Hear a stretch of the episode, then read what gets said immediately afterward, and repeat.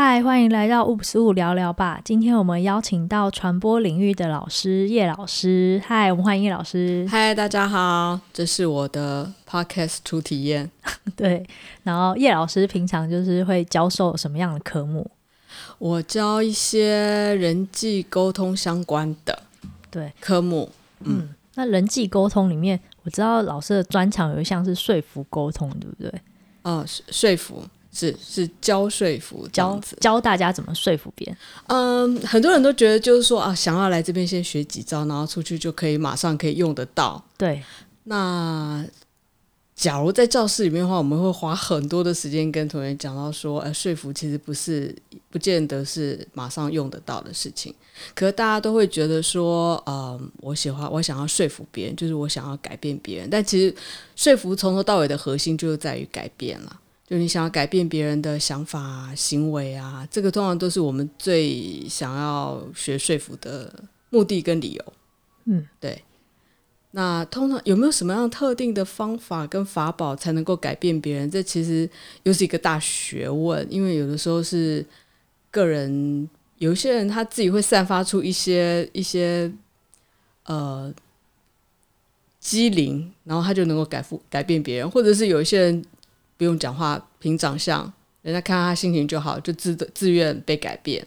对，所以就是，嗯、说服这件事情，可能通常我们都会花很多的呃时间，或者用很多不同的方式，然后我会让大家知道说，其实说服的那个改变，不见得是一个立即性的，有的时候是潜移默化里面的一种改变，行为也好啊，想法也好啊，观念也好啊，都是在说服的领域里面。甚至有的时候，你被迫要做什么事情，被迫强迫你的那个人，其实他也在说服你。那个也是说服。啊、像我们可能从小比较常接触，就是妈妈要说服你接受他的价值观，家长或是家长好像比较容易，因为老师的话就是下课就假装没听到。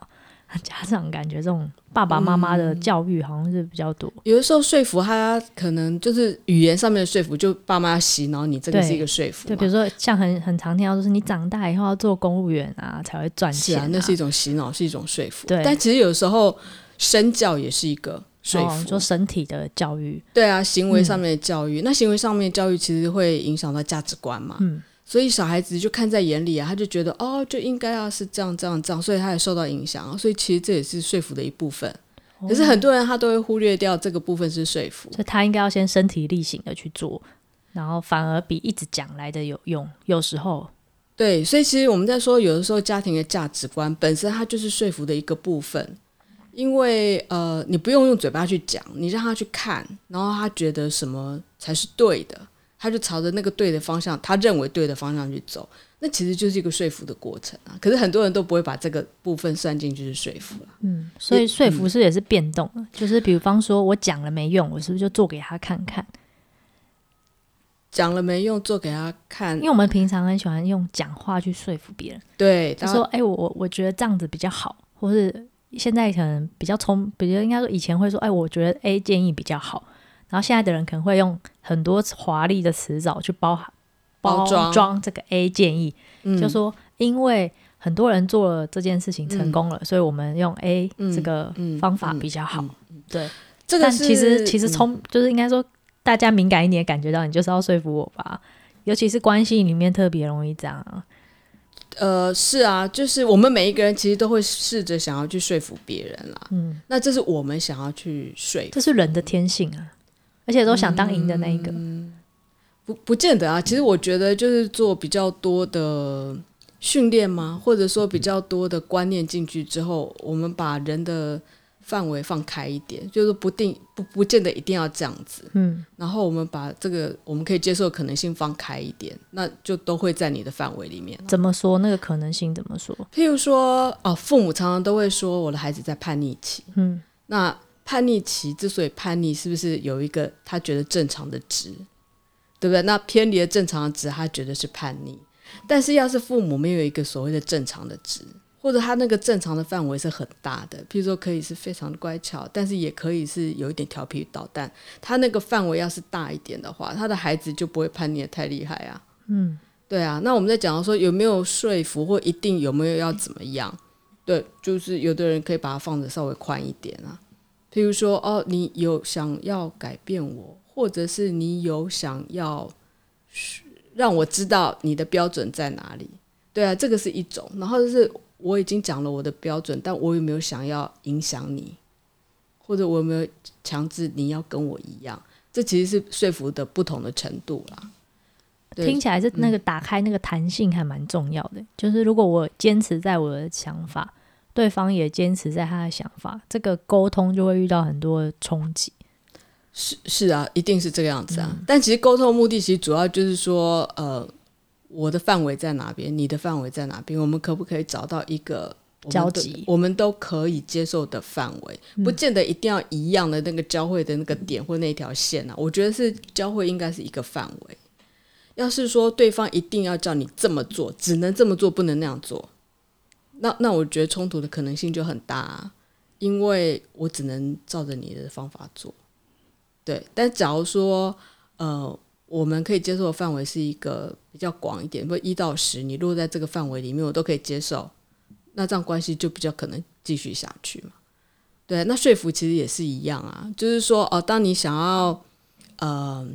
讲你的想法的时候，你有没有试图想要对方立即跟你一样，或者一定得要跟你一样，或者在某一个范围里面一定跟你一样？对，嗯、那个就是我刚才讲到说，那个范围是比较狭隘，而且比较呃比较局限的。嗯，老师刚有提到那个立即性，就是我现在马上就要你跟我想的一样。对、嗯，也就是如果把时间拉长一点来看的话，这个说服如果可以把那个时间拉长一点。嗯就不会给对方那么大的压迫感。对对，我觉得好像是这样。对啊，对，嗯，所以一件事情好像可以谈的时间可以拉长一点。对啊，其实呃，刚刚都一直在讲到说，所谓的说服，好像就是从说话的人那个部分去说服别人。但其实我们有没有被说服？有的时候你觉得没有，但其实你有啊。你说你有没有被你爸妈说服？父母亲一直对你洗脑，你有没有被说服？你一直抗拒，一直抗拒，一直抗拒，一直抗拒，不是很多人说，啊、我长大以后绝对不要跟我爸妈一样，就长大之后发现就是跟爸妈一样，有没有被说服？有啊，被行为说服，那其实就是一个改变啊。然后那个改变是你没有发现的，嗯、然后等到你发现的时候，哦，原来是几十年就就就做了这样子的改变。所以其实说服是一个还蛮大的一个范围，就是可以是说话的人，也可以是听话的人或接受的人这样子。嗯。对，那像说服最常用在关系里面，平常还可以怎么样的运用？其实说服不应该发生在关系里面，真的哦？为什么？对啊，假如你一天到晚想要改变别人，就会给给你身边人很多的压力啊。假如说一个老师一天到晚就是要说服你，只能到这里到那里到那里，在指挥这个，好像没有没有把你没有想说要知道你的脑袋里在想什么，这这样的学习环境不会开心，就等于是刚才讲的被局限了。对啊，就只能这样或不能啊、嗯、我们在常常在说那个专制的社会、专制的这个社会体制里面，大家就是这样，你就只能这样的。那个其实就是没有选择性的改变啊。对，那那种是一种胁迫。那可是，在里面他有觉得他被强制嘛？有些人觉得还好啊。就他说他要我这样做啊，我做得到，我就觉得还好。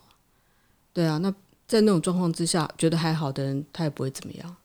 对，但是假如说你每一件事情都要叫人家照着你的意思做，你你你也可以想象到，在这样关系在这样的的状态之下是不舒服的。嗯，即使现在没有反弹，那所以它如果一个好的运用是应该被用在什么时候？你说说服吗？对呀、啊，其实我在嗯，什么好的时候，或是比较健康的使用它，比较好、比较有效率的，大概就是在行销跟广告吧。我想要改变你，改变你的观念跟态度，然后我有一个很明确目标，就是要你去买。但有的时候有些广告，我们也看到，就是，哎，叫好不叫座，就是我们都知道这个广告，但你不见得会去买。可是你有没有被说服？有啊，你本来不知道这个东西啊，但是你后来知道啊，有改变啊。但你有没有去买？没有。但这其实也是个说服的过程啊，就是在知识资资讯上面你接受了。改变，你本来不知道，后来知道。然后有些改变是你知道了，但是你不见得会做到。对，然后后来有一天做到了，那也是啊。就是听起来说服像是一个暗示，就是在告诉你这些讯息，然后很潜移默化，你就觉得，哎，以商品来讲，有点其实说服是一个名词啊，它其实是一个很大的范围。嗯，那就是只要你想，只要有任何的改变，都有可能会是我们去改变别人，也有可能我们被别人改变，或者在一些状态之下，根本你都没有意识到，但是你已经被改变了。那那所以说，是不是如果我可以在言语上暗示对方，或者是行为上暗示对方？嗯就其实他就是一个在说服的动作了嘛，对不对？所以你有说服的意图、啊，意图，对对对，你有那个意图。哦、所以有些，所以这样其实如果想用在自己平常的小聪明上面，比如说想对爸爸妈妈做一些什么事，就可以暗示他，或者是亲密爱人啊。对啊，那个那个其实就是，但是我们不会说我想要说服你。你会说我想我暗示你，嗯，但是你没有叫他一定得要这个样子。心里是想着一定啊。啊 对，比如说爸爸妈妈希望小时候如果也希望他给你零用钱，你就开始会找一些啊，这个花了很多钱了，最近都没有钱吃饭，是 就开始你有那个意图，对，意图想要改变他，叫他们给你钱，这样对对对对对，对对，所以这个就是，所以其实是无所不在的，只是他可能不叫说服。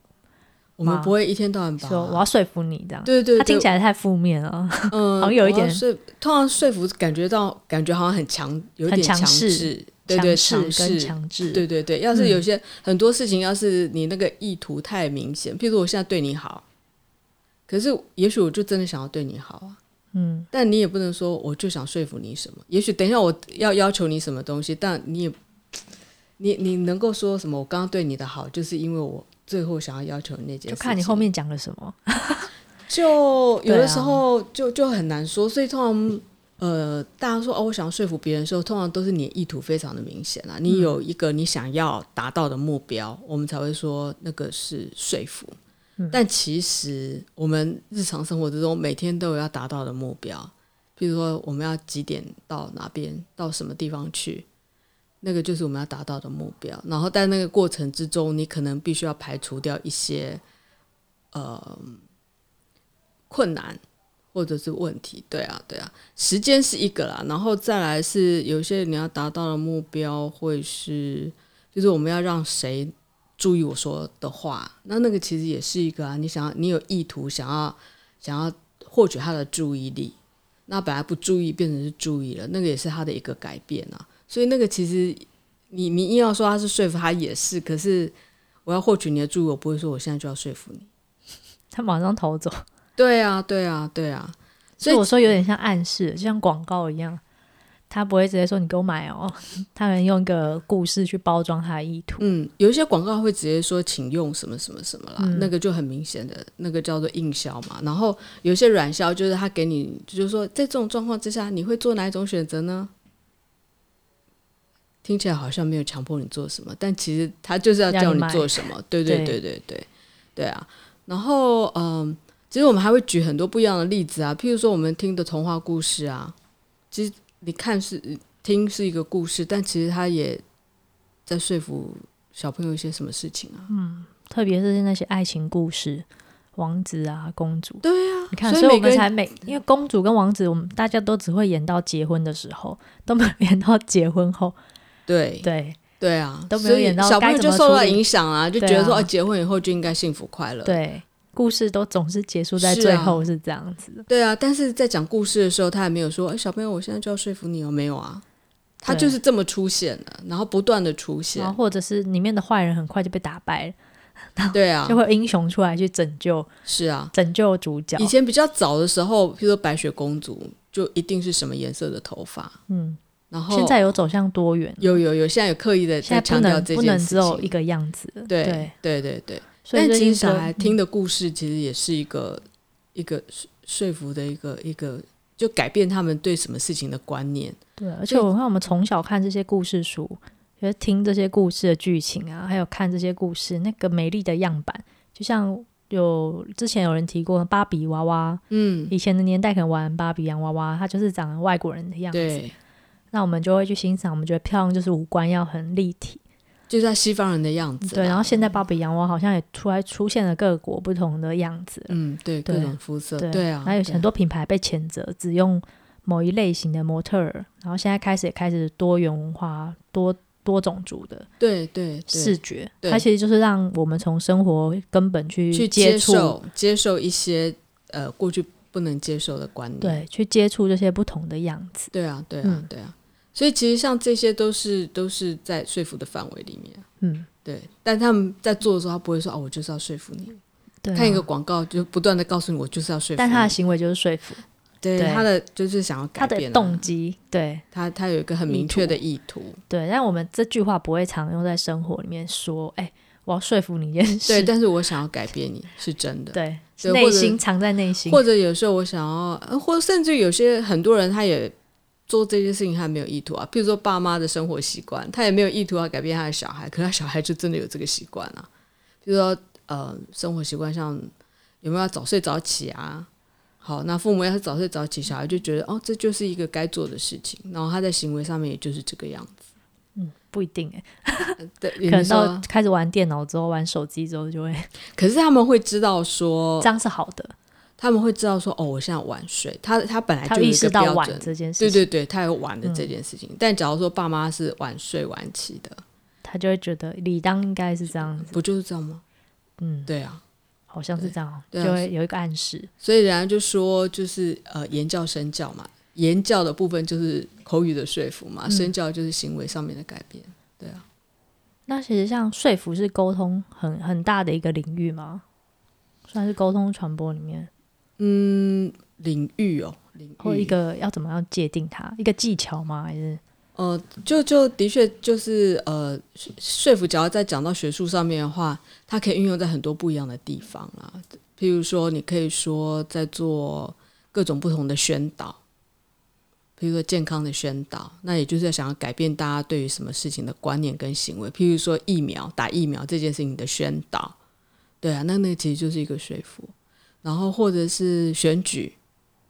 希望你投某一个特定的人，那很明确的部分，那也就是一个说服，嗯、那个就是他们的讯息哦。我觉得想要选举蛮蛮容易懂，对啊，就是你看不同的台电视台或者不同的政党，他们想要投递出来讯息，其实就是不同的，对就是在找就价值观啦。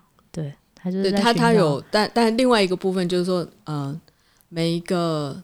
观众或每一个听话的人，他自己也可以去选择他要什么样的讯息嘛。嗯，所以假设说说服是一个领域，的确它是一个领域，然后它可以运用在健康宣导上面，呃，运用在呃政治选举上面，它是很好的一个推广工具。呃，它算吗？就就它是一个工具吗？没有，它应该是在。画一个范围，就是说哦，在这个范围里面，他们正试图去改变人的行为，像投票这个行为嘛。嗯、然后在这个范围，在在打疫苗这件事情，他试图去改变民众对于疫苗的看法。对，那那个也是一个一个改变，这样子。对啊，就像 COVID 的时候，大家有一阵子，大家不是都说。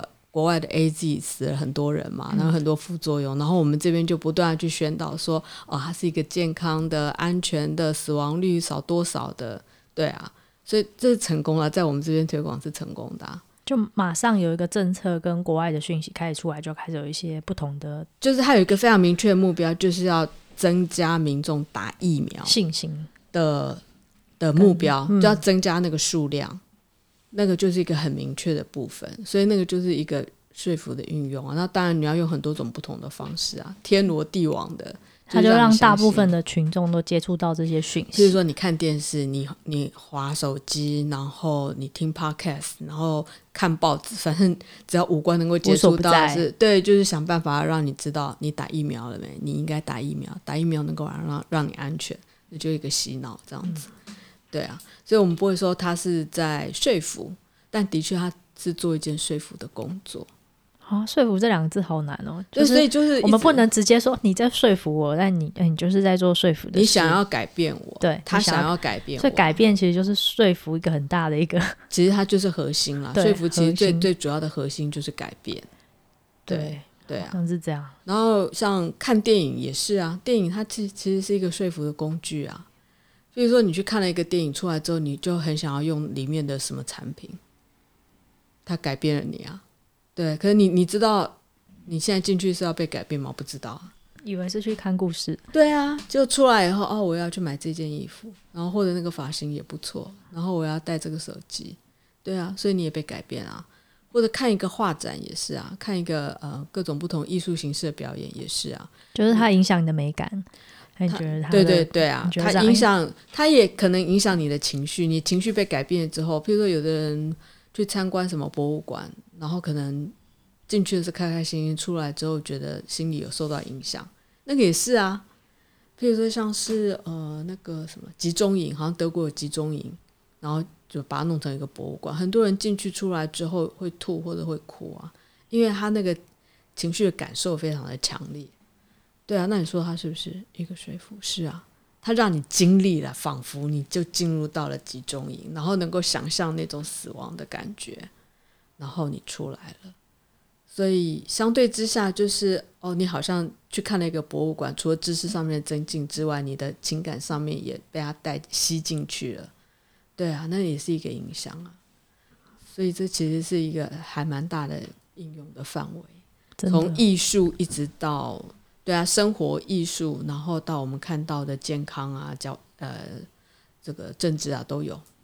真的，然后像我们应该大家会比较好奇的是关系，因为大众传播的那个说服，我们其实蛮熟悉。嗯，我觉得某方面我们是自愿被说服，因为现在是一个消费时代，是大家有时候会自己去找那个讯息来看。对啊，对啊，对，就是哎，这个广告做的很好，哎，我要去看，对，对啊，还自己去看，对，或对，对。然后我觉得在关系中的说服是还蛮常见，家庭关系啊，嗯，小孩跟父母的，或是亲密关系里面的说服。那说服来说，每个人都不想要被改变。就老师刚刚有讲到一点，嗯、所以是在沟通里面，是不是把彼此的弹性都打开，才有沟通的可能？嗯，不然如果我只想要说服你，好像很难做到。哎，我光听我就觉得很害怕。嗯，怎么样的沟通模式是比较常被用在两性关系啊，或者是朋友关系也可以？因为我发现现代人好像沟通都有一点很容易一言不合就分开。嗯，应该应该是说，嗯、呃，关系的建立有短短期跟长期的嘛。嗯，然后有的人就是做一次朋友，发现不舒服，好，现在忍耐一下，然后接下来就没有下一次了，那就短暂的关系。对啊，然后有一些人，你本来想要跟他建立短暂关系，比如说啊，这次聊聊看，然后发现哎不错，下次还可以再继续再找他一起玩，或者一起聊什么事情。然后那个关系就可以从短暂，然后就延长、延长、延长、延长。所以其实所有的沟通，并不是说所谓你说了什么，而是你在跟对方勾搭上的时候，然后究竟就是你给对方的感觉是怎么样？对啊，给感对方感觉舒不舒服？特别是亲密啊，或者是比较不正式的关系的时候，舒不舒服真的是蛮重要的。对啊，假如说你不断想要改变对方，然后对方也觉得很舒服，那是可以的啊。但假如说你不断想要改变对方，但是让对方感受到压力，那那大概就是我们说所谓什么亲子的问题，大概是这样子。我听起来那个短期关系蛮重要的，因为说是由短期开始建立，对方才决定要不要再跟你继续相处下去。假如在有有选择的状况之下，啊，然后还有一个愿打一个愿挨，就是像说服，有些人就是很喜欢。别人告诉我我要怎么做的那一种类型的人，可能就会觉得，哎，有一个人告诉我方向蛮好。嗯，对，有点像那种逃避自由的心态。哎，你告诉我，有点像专制的那种感觉。他很霸气总裁，他他喜欢接受指令，这样。对，你告诉我怎么做啊，我就去做。对啊。那如果在一个两个人都是没有什么出什么乱子的，嗯，没有做一些坏事的话，我觉得还蛮 OK。嗯嗯，对对对。但是如果一些不好的，像是可能如果是在受虐关系的话，没有意识到的话，就会比较危险。对啊，如果是比如说被打不能说，可能他有个家暴的家庭，然后就延续到小孩，就会觉得好像这是应该要忍耐。可能他有看过他的父母忍耐，嗯，然后他就接潜移默化觉得这个概念，哦，我我在关系里面我要忍耐，嗯，通常越越越不喜欢这样的关系，越容易被这样的人吸引，被暴力关系吸引，嗯。嗯对，对，所以其实要去区辨这个说服在自己身上是不是舒服的，其实也要有某种程度的自觉。嗯，对，有些关系是可以选择的啦，哈、嗯，朋友可以选择嘛，可是家人家庭没有办法，嗯，对啊，然后到到底说家庭关系里面，呃，舒服或不舒服，其实我觉得最难的部分大概就是在家庭关系里面，就算你不想要这段关系，但是其实有些东西是抹不去的啦。对，他就是你的父母。家庭，对啊，手足，对对对，只能保持远远的距离，但是也要够大才能保持远远的距离小时候真的太就没办法，对、嗯、对对。但我觉得我们就是，不管是政府或是社群，近年在以前，我觉得华人文化里面会觉得孝顺，嗯、孝就等于顺，嗯，对。然后这件事情让很多小孩不太敢帮自己发声。但是随着社群传播，现在越来越多可能小孩就会讲他小时候的受虐经验啊，是。然后这些小孩可能也在网络上有找到类似的同温层，是。他可以去想一些办法，比如说他可以知道自己几岁之后可以离开家庭，嗯，嗯，或者可能可以去智商中心、辅导室找老师，或者有一些有比较多的情绪出口，对，就算没有可以找一个人聊一聊，对，或者也有人能够在社群媒体上面跟他们。聊一下，对，有一个抒发的出口，对对，对，就比较没有那么孤单。对，我觉得网络好像也创造了一个，虽然大家会说很恐怖，但是有另外一个空间，它有一个安全网的空间，对对，它是有危险的地方，但一起做坏事也是一种方法，也是对。那我觉得某方面有一种取暖的作用在里面。对啊，对啊，嗯、对。好哦，那这一集我们就聊到这边，老师有没有什么还想要补充的？没有。最近在忙些什么？最近在忙什么？健康传播吗？还是健呃，好像是近期有在耕耘这一个领域。对对，这块是有兴趣。嗯，好、哦。对啊，那我们期待老师的作品。好好，好，好，有的话再跟大家宣传一下。好的，好，谢谢大家，谢谢。喜欢的话再帮我们留言分享，然后也欢迎跟我们讲听完的心得哦。拜拜，拜。